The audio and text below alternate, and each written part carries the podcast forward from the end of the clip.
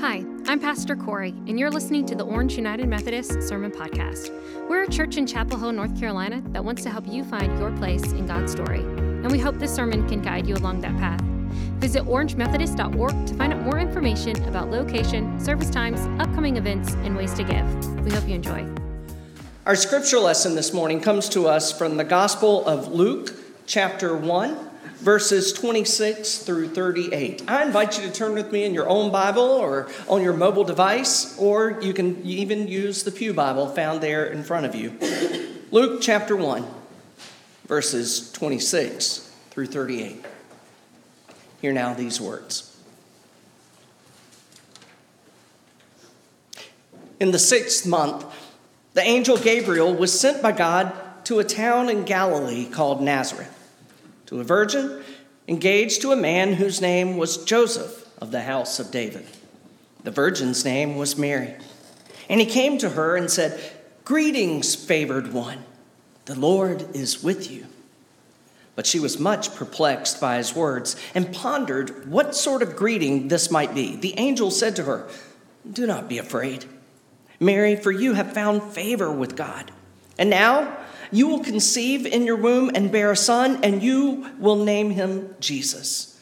He will be great and will be called the Son of the Most High, and the Lord God will give him the throne of his ancestor David. He will reign over the house of Jacob forever, and of his kingdom there will be no end. Mary said to the angel, How can this be, since I am a virgin?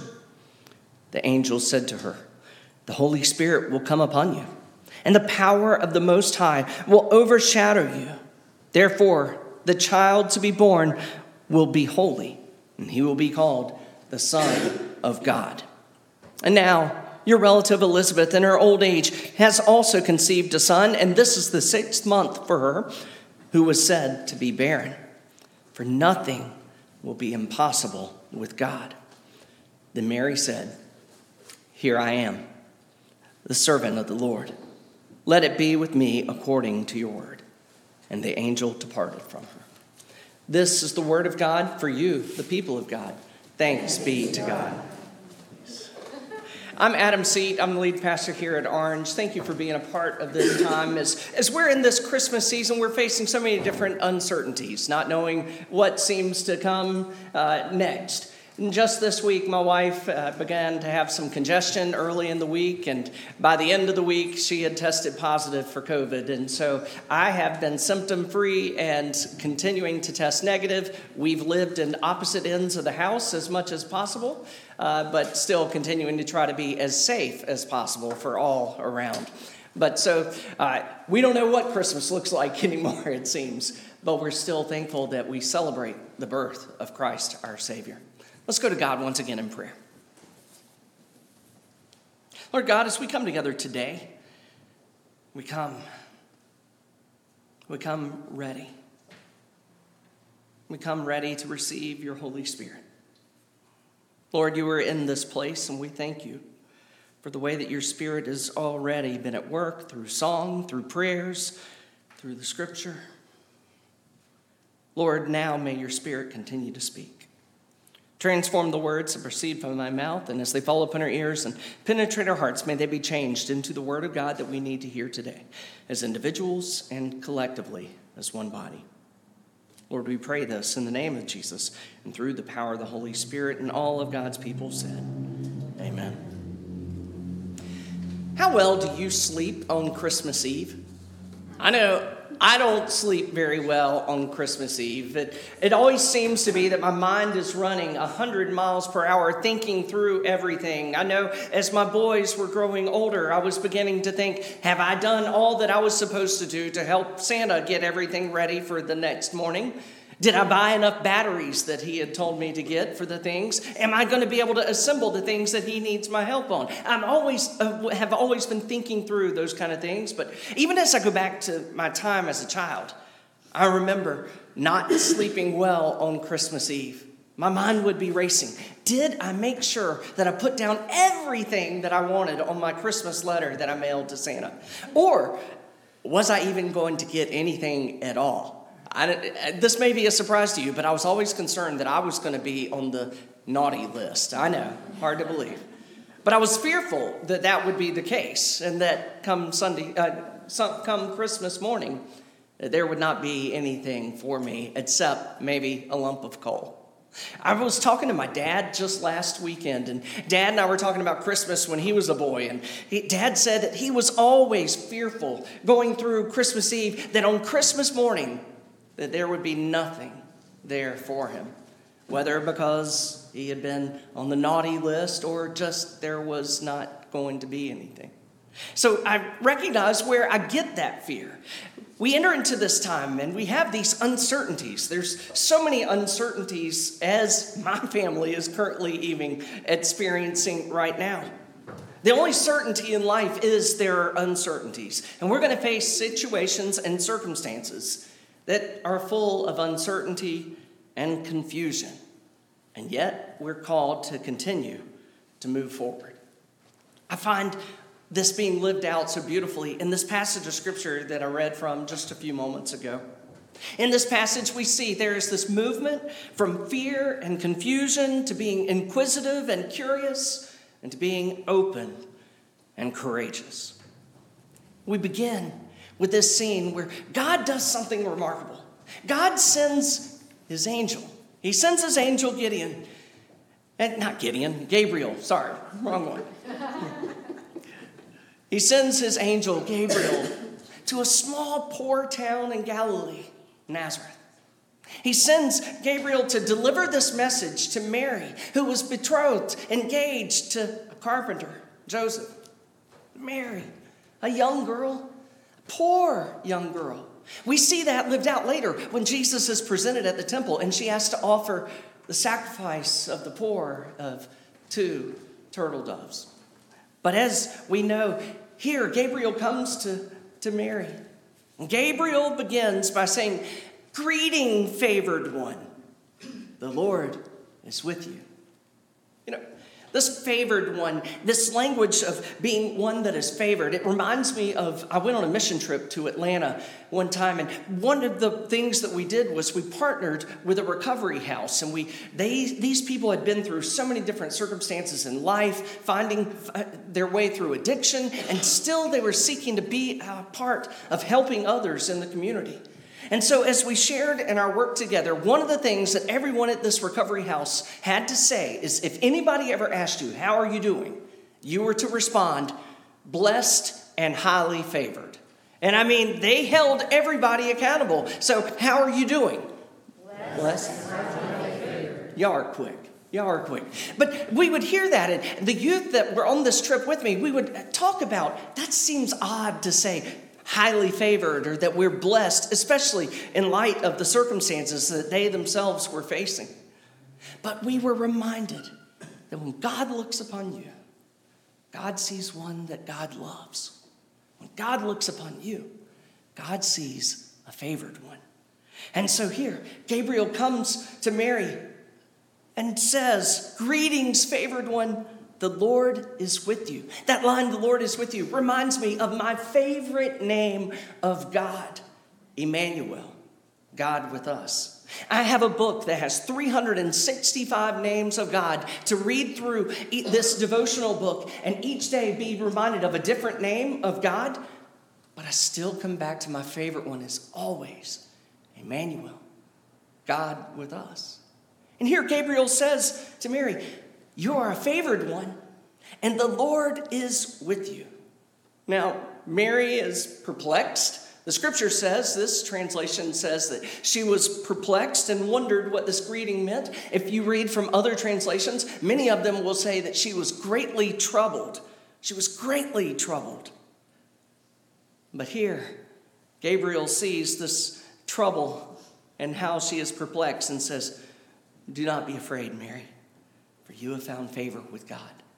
You know, every time an angel appears in the scriptures, the angel has to offer encouragement and it has to say the words, Do not be afraid, fear not. Wonder why? Probably because they're terrifying.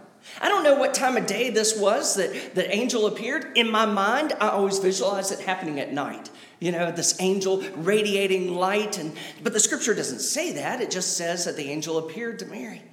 And the angel appears and offers this peace. Do not be afraid, for you have found favor with God.